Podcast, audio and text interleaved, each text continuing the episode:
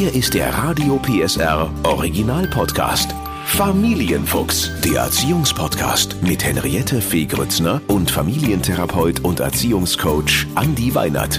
Heute Bestechung und Erpressung. Geht's nicht ohne in der Erziehung? Wir Eltern, wir wollen ja alles richtig machen und ärgern uns, wenn der Nachwuchs nicht hört. Und dann greift man schnell mal zur Erpressung oder zur Bestechung. Wenn du nicht dann, wenn du, dann gibt's. Ja, das passiert, aber eigentlich ist es nicht gut. Warum das nicht gut ist und was wir stattdessen machen können, das weiß Familiencoach Andi Weinert. Hallo. Hallo Henriette. Andi, ich muss was beichten. Mhm. Die Annabelle hat mir tatsächlich die Wahrheit vor Augen geführt. Ich, ich habe tatsächlich erpresst.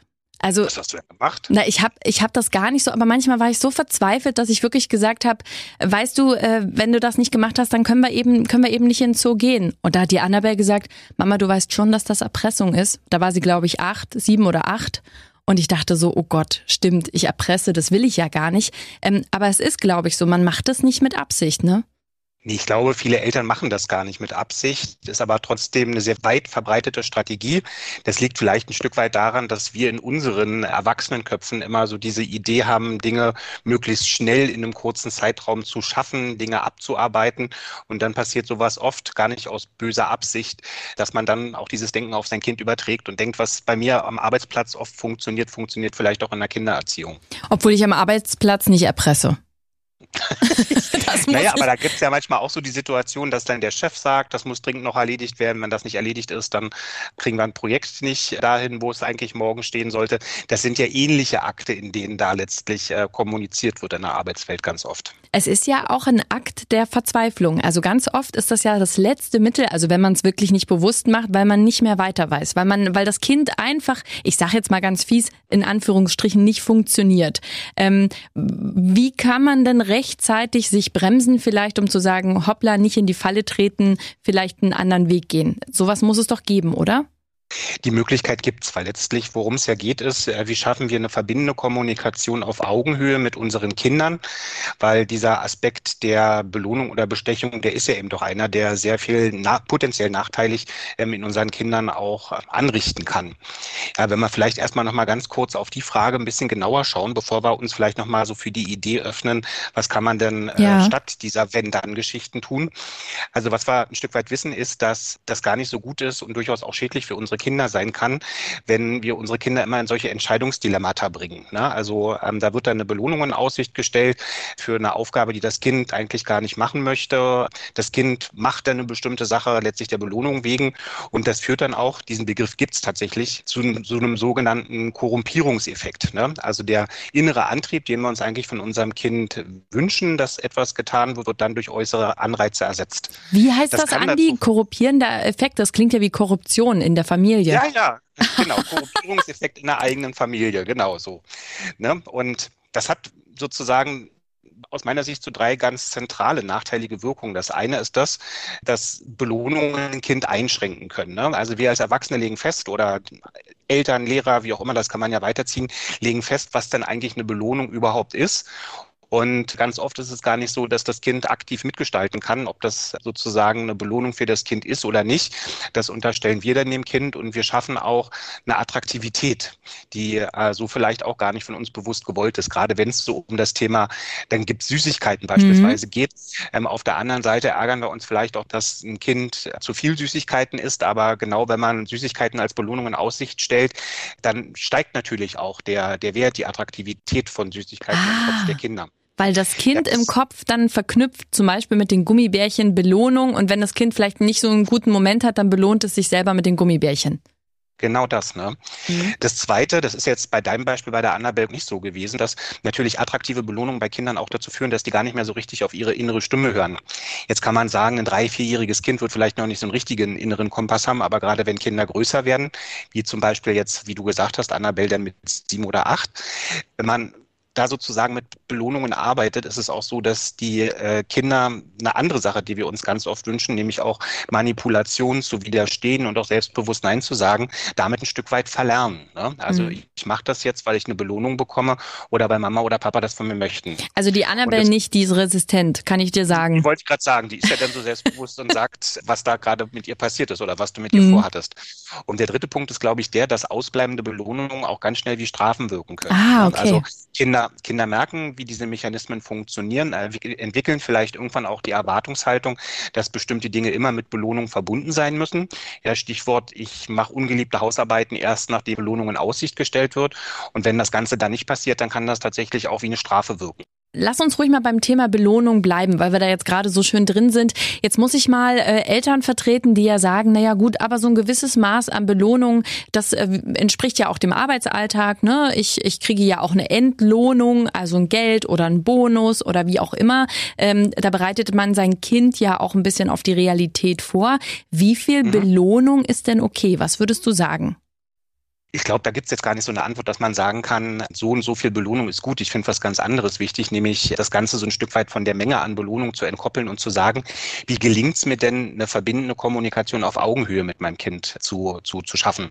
Ne, das heißt also, du hast es ja jetzt gerade so gesagt, ne, der, der Aus, die Ausgangssituation ist die, das Zimmer soll aufgeräumt werden. Mhm. Ja, und äh, dann sagst du so, nee, dann geht's eben nicht ins Kino. Und positiver Beispielsatz wäre, dass man dem Kind sagt, du, pass mal auf, wenn wir jetzt gemeinsam ähm, dein Zimmer aufräumen, dann gehen gehen wir danach alle ins Kino. Mhm. Ja, das ist, das, das Kind fühlt sich unterstützt. Das ist auch nicht so eine Wenn-Dann-Formulierung, sondern da wird etwas, das man plant, wird nochmal ins Bewusstsein zurückgerufen. Und tatsächlich äh, führt diese Sprachformel auch dazu, dass die intrinsische, also die innere Motivation des Kindes wirklich auch angesprochen wird.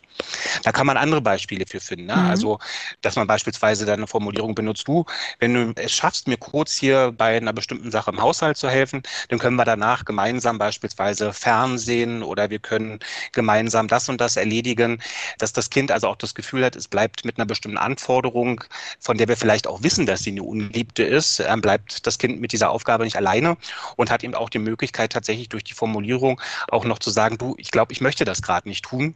Und dann kann sich ja auch lohnen zu fragen, warum ist denn das eigentlich so? Ganz oft sind wir als Eltern immer in der Situation, dass wir sagen, wenn ein Kind uns widerspricht oder nicht das macht, was wir möchten, dann hat das immer so den Ursprung, dass das Kind oppositionell ist, ne, würde man sagen. Ne? ein, also ein Revolutionär. Gegen, sich gegen uns richtet, genau revolutionär sein möchte.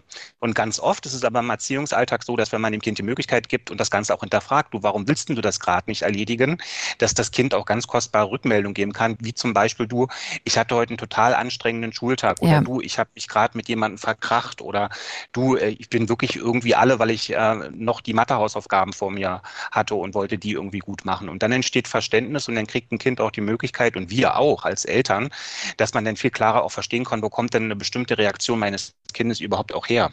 Also was ich total mitnehme aus dem, was du gerade gesagt hast, ist äh, den, die Tür offen lassen für ein, warum möchtest du das denn nicht machen? Und äh, natürlich auch, dass man weiß oder dass das Kind auch lernen darf, ja, wir müssen vielleicht erstmal was Unangenehmes machen zusammen oder ne, es gehört eben dazu, aber umso schöner und umso mehr kann man das andere danach genießen. Also es ist eigentlich nicht sehr viel anders, es ist nur ein bisschen die Sichtweise, nicht als Strafe, ne, sondern eben als, mhm. es gehört dazu, dass wir eben den Abwasch machen, damit wir dann wieder saubere Teller haben. Genau, genau das und auch äh, den Wert von solchen Dingen sozusagen auch nochmal ein Stück weit auch mit dem Kind gemeinsam erörtern, dass man sagt, das ist halt letztlich sowas wie Hände waschen. Die Hände werden auch wieder dreckig, aber man muss es eben tun, weil da sind Krankheitserreger und die wollen wir nicht von Person zu Person übertragen und dreckiges Geschirr, da wachsen auch irgendwann zwar nicht sichtbar, aber für unschädliche Erreger drauf ja. und das wollen wir nicht. Ja, das, das kann ein Kind, glaube ich, auch schon sehr früh verstehen. Was sagst du denn Eltern, die an der Stelle sagen würden, ach nee, also man muss auch nicht den Kindern immer alles super erklären. Die müssen auch manchmal einfach parieren und müssen auch, wenn das jetzt ansteht, äh, zum Beispiel den Abwasch zu machen, dann muss das auch einfach mal gemacht werden. Was sagst du solchen Eltern? Ich glaube, da komme ich wieder zu meiner Grundüberzeugung, dass es ähm, gar keine, sagen wir mal, guten und bösen Erziehungsstile gibt. Das wird ja ganz häufig äh, auch so etabliert, dass man sagt, also wer jetzt sehr autoritär erzieht, das ist kein, kein guter Erziehungsstil. Ich bin ja ein großer Freund davon, dass ich sage, Erziehung braucht immer zwei Dinge. Das eine ist, glaube ich, dass die Eltern es schaffen, den Erziehungsstil authentisch zu leben, ohne sich dabei zu verstellen. Und das zweite ist, dass ich mir immer klar mache, meine Erziehung hat in jedem Fall immer Effekte mit meinem Kind muss mir einfach klar machen, wenn ich sage, ich möchte meinem Kind nicht alles erklären, ich möchte bestimmte Dinge, dass die einfach gemacht werden, dann macht das was mit dem Selbstwert der Kinder. Das muss ich dann sozusagen mhm. in Kauf nehmen. Es sorgt natürlich unter Umständen aber eben, wie du auch sagst, dafür, dass ein Kind dann, wenn es erwachsen ist, irgendwann weniger Rückfragen stellt. Ja. Wenn ich sage, es ist wichtig, mir ist es wichtig, dass mein Kind selbstbewusst erzogen äh, durch die Welt geht, äh, auch den Mut hat, bestimmten Autoritäten zu widersprechen, dann sollte es schon mein Ansinnen sein, mein Kind auch dazu einzuladen, zu sagen, warum willst du denn bestimmte Dinge nicht machen? Oder ich erkläre dir vielleicht auch bestimmte Dinge, damit du verstehst, warum wir bestimmte auch unliebsame Dinge tun müssen. Ja, ich würde noch mal gerne, äh, Andi, zurückkommen auf die Gummibärchen. Wir haben äh, ja gerade drüber gesprochen, Thema Belohnung. Und da hast du ganz klar gesagt, danach können wir zum Beispiel ins Kino gehen oder noch was zusammen lesen oder Fernsehen gucken. Das sind ja alles Familienaktivitäten. Was ist denn mit den, mit den Gummibärchen? Würdest du generell sagen, die Gummibärchen oder die drei Euro zum guten Zeugnis, äh, sollte man davon generell Abstand nehmen? Also wirklich, wie sagt man denn, Sachbelohnung? Also wir sind einmal bei diesem Thema Gummibärchen wieder an dem Punkt, den wir gerade schon hatten, ne, dass was da passiert ist, dass die Gummibärchen im Kopf des Kindes noch attraktiver werden. Ne? Also, also du magst so das, das eine, nicht, ne? Gummibärchen sind für dich jetzt eher, wo du sagst, nee, das sollte man wirklich gar nicht anfangen. Na, die große Schwierigkeit, die wir immer dann an einer anderen Stelle ja auch wieder haben, ist, dass wir unseren Kindern ja auch einen maßvollen Umgang mit, mit Süßigkeiten, mit, mit Süßem insgesamt und auch beibringen wollen in der Erziehung. Und wenn wir dann Gummibärchen als Lockmittel benutzen, brauchen wir uns natürlich auch nicht zu wundern, dass die Attraktivität für solche Gummibärchen dann auch entsprechend größer wird und ein Kind auch versucht, mit diversen Strategien dieses, äh, ich sag's jetzt mal, flüssige Gold äh, mhm. dann auch irgendwie im Mund zu haben. Aber so Gummibärchen äh, beim Arzt, wenn, wenn eine Impfung war oder wenn eine Behandlung, das ist doch okay. Ich denke schon, dass wenn man das Ganze in den Kontext setzt, dass man sagt, okay, braucht es jetzt wirklich eine Belohnung? Oder ist das eben wirklich so, dass wenn jetzt nach einer Impfung ein Kind wirklich auch sehr tapfer war, dass man sagt, Mensch, dafür hast du das verdient?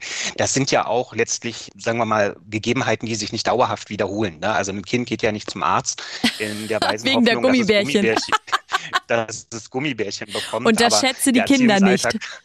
Im Erziehungsalltag ist es eben viel öfter so, ne? wenn sich das immer wieder wiederholt, dass eine unliebsame Aufgabe ähm, von uns, damit sie erledigt wird, mit irgendwie einem bestimmten Belohnungsumstand verbunden wird, dann gewöhnt sich ein Kind an solche Sachen auch und lernt auch in der Strategie, dass es mit den Eltern genau solche, solche Effekte eben auch erleben darf. Ne? Das heißt also, damit steigert man nicht die Motivation, sondern man führt unter Umständen auch dazu, dass das Kind sagt, ich warte erst mal ab, was mir angeboten wird, um dann zu überlegen, ob ich es wirklich mache. Um dann zu verhandeln. Ich finde das nochmal einen ganz wichtigen Punkt, Andi, dass wir nochmal ganz klar sagen, natürlich als Ausnahme und dass es was Besonderes ist, ist es total okay. Aber sobald sich eine Regelmäßigkeit einpegelt, dass man sagt, was weiß ich, bei jeder ähm, guten Note gibt es eine Tüte Gummibärchen, das wäre dann eher eigentlich nicht so gut. Genau, und weil du jetzt nochmal sozusagen über das Thema Belohnung an sich gesprochen hast, ich finde, es muss auch nicht immer das Geld sein und es müssen nicht immer die Süßigkeiten sein, sondern Belohnung kann noch ganz häufig gemeinsame Zeit miteinander sein, ja. sich hinsetzen, ein Buch gemeinsam miteinander lesen, ähm, Kinobesuche, wie ich gerade schon vorgeschlagen habe. Das heißt also, das kann auch ganz viel sein, was gar nicht ähm, mit, mit materiellen Dingen unbedingt zu tun hat, sondern der Wert von gemeinsamer Zeit, äh, gemeinsam Dinge miteinander machen, kann ja auch sehr, sehr schön sein. Finde ich auch absolut. Und äh, bei uns zu Hause, ich weiß nicht, wie es bei euch ist, ist es auch gar nicht üblich, dass wir so äh, permanent zu irgendwelchen Dingen was verschenken. Wir gehen dann lieber mal zusammen essen als Familie oder ähm, und einfach, ich finde den Moment, ja, dass man sich umarmt und dass man stolz ist und dass man das auch sagt, ich bin stolz auf dich, finde ich, ist viel wichtiger als die Gummibärchen. Andi, lass uns nochmal aufs Thema ähm, Bestechung kommen. Wir haben ja jetzt ganz viel über die Belohnung gesprochen, aber die Bestechung. Dieses, ähm, wenn du nicht dann? Äh, auch da nochmal, was wäre eine Lösung, wenn man merkt, ich tappe in diese Falle? Also da bin ich ja tatsächlich an dem Punkt, dass ich sage, also ich persönlich für mich ich finde Besprechung nicht okay. Ja, ja. also wenn es einem passiert, dann ist es, glaube ich, sinnvoll zu hinterfragen, warum, warum mache ich denn das gerade? Also ganz häufig ist die Antwort, die in einer Erziehungsberatung von Eltern dann auch kommt, dass die dann für sich selber auch sagen, ja, das passiert mir eigentlich genau an den Tagen, wo ich selber stark unter genau. Druck stehe, wo ich selber auch denke, jetzt müssen die Dinge einfach schnell fertig werden. Das heißt also, das hat ganz, ganz viel auch mit dem Thema Entschleunigung unseres Fahrplans zu tun. Mhm. Ja, wenn ich weniger bestechen möchte, dann geht es vielleicht darum, auch ein Stück weit zu gucken, wie schaffe ich es, meinen Familienalltag ein bisschen bisschen zu entschleunigen. Es gibt mit Sicherheit ganz, ganz viele Dinge, die ich nicht abgeben kann, aber ich habe auch immer den Mut zu sagen, müssen es wirklich, muss es wirklich diese Tagesplanung sein? Muss mein Kind wirklich dreimal in der Woche bei unterschiedlichen ähm, AGs sein oder bei unterschiedlichen Hobbys unterwegs sein? Muss ich wirklich den inneren Antreiber haben, dass ich sage, aber um sechs müssen alle pünktlich äh, immer am Essenstisch setzen? Das heißt also, mit dieser, mit, eigentlich mit der Arbeit der Eltern mit sich selbst hat man einen guten Schlüssel zu verstehen, brauchst diese inneren Antreiber, wenn die dann als Preis für mich auch oft bedeuten, dass ich mein Kind eben anfange zu bestechen, nur damit es in dem Tempo auch gemacht wird, wie ich es mir selber vorstelle, dass es das richtige Tempo ist. Ja, absolut. Also wirklich dann dann das nehme ich auch mit, auf sich selbst zu gucken und zu sagen, äh, warum bin ich jetzt gerade so verzweifelt und so äh, ungeduldig mit meinem Kind? Äh, was hat mich jetzt dahin gebracht? Und vielleicht wirklich durchatmen und sagen, okay, ne, was ist eigentlich mit mir los? Und dann vielleicht auch die Rückfrage stellen, warum willst du denn jetzt nicht den Müll runterbringen? Ne, das hast du doch die letzten mhm. Tage auch schon gemacht oder die letzten Wochen. Warum ist es jetzt heute hier an dieser Stelle ein Problem und wie können wir das lösen? Genau. Ja. Und andersrum gefragt, äh, ich weiß von einer Mutter, die uns geschrieben hat, ähm, dass ihr Kind sie wiederum erpresst. Also die, die Kleine ist jetzt, glaube ich, so vier Jahre alt, schreibt sie, vier Jahre genau. Ähm, und dass das Kind eben auch sagt, du Mama, wenn du jetzt nicht das machst, dann mache ich das und das auch nicht. Wie gehen wir denn mit erpressenden Kindern um? Also ich glaube, da ist erstmal das ganz Wichtige, dass man guckt, äh, wann, also an welchem Punkt in der Erziehung ist das quasi passiert. Ne? Also so ein Kind kommt in der Regel ja nicht einfach so auf die Idee zu sagen, ich guck mal, was passiert, wenn man die Eltern erpresst, sondern da wird sicherlich eine individuelle Vorgeschichte auch dazu geben. Ganz wichtig ist es da, und da brauchst du wahrscheinlich mehr als ein Gespräch mit dem Kind, einfach auch zu erklären, dass diese Form des Miteinander Zusammenlebens eine ganz, ganz ungute ist. Ja, also ich glaube, ja. auch ein vierjähriges Kind kann verstehen, dass man sich mit solchen Sachen unter Druck gesetzt fühlt. Unter Druck gesetzt werden will niemand, möchte dieses Kind nicht, möchten die Eltern ja in dem Fall auch nicht. Und dass man einfach ein Stück weit sagt, so geht das nicht. Na, also wir können nicht immer in den Tauschhandel miteinander gehen. Es ist wichtig, dass alle gleichberechtigt die Möglichkeit haben, dass ihre Bedürfnisse berücksichtigt werden. Und da darfst du dich sozusagen mit deinen Ideen, was du machen möchtest und nicht machen möchtest, auch nicht in jedem Fall immer über unsere Bedürfnisse als Eltern hinwegsetzen. Ja, das ist nochmal ein guter Tipp. Ähm weil, also wir wollen das natürlich nicht, dass uns das passiert, aber wir wollen auch von unseren Kindern nicht erpresst werden. Das ist keine schöne Sache, will niemand. Mhm. Aber wie gesagt, da lohnt es sich doch einfach dahin zu gucken, warum tut ein Kind das? Wie erfolgreich ist das Kind auch mit so einer Strategie? Und dann auch da wieder hinterfragen, zu sagen, okay, wie schaffe ich es denn auf Dauer vielleicht auch diesen, diesen gewohnten, diesem gewohnten Ablauf äh, auch ein Stück weit nicht mehr zu folgen und dann zu sagen, okay, ich steige da jetzt aus und rede mit meinem Kind lieber erstmal, Stichwort Metakommunikation in der Fachsprache, red erstmal mit meinem Kind darüber, was da überhaupt passiert ist, warum das überhaupt so zwischen mir und dem Kind abläuft. Mensch, Andi, dann hab vielen, vielen Dank. Da war wieder ganz viel äh, dabei, was wir alle mitnehmen können. Und äh, ja, ich werde das ein oder andere mir auch zu Herzen nehmen. Dankeschön, Andi. Gerne. Der Podcast rund um Familie, Eltern, Kinder und Erziehung mit Familientherapeut und Erziehungscoach Andi Weinert. Alle Folgen hören Sie in der Mehr PSR App und überall, wo es Podcasts gibt. Familienfuchs, ein Radio PSR Original Podcast. Moderation Henriette Fee Grützner. Eine Produktion von Regiocast, deutsches Radiounternehmen.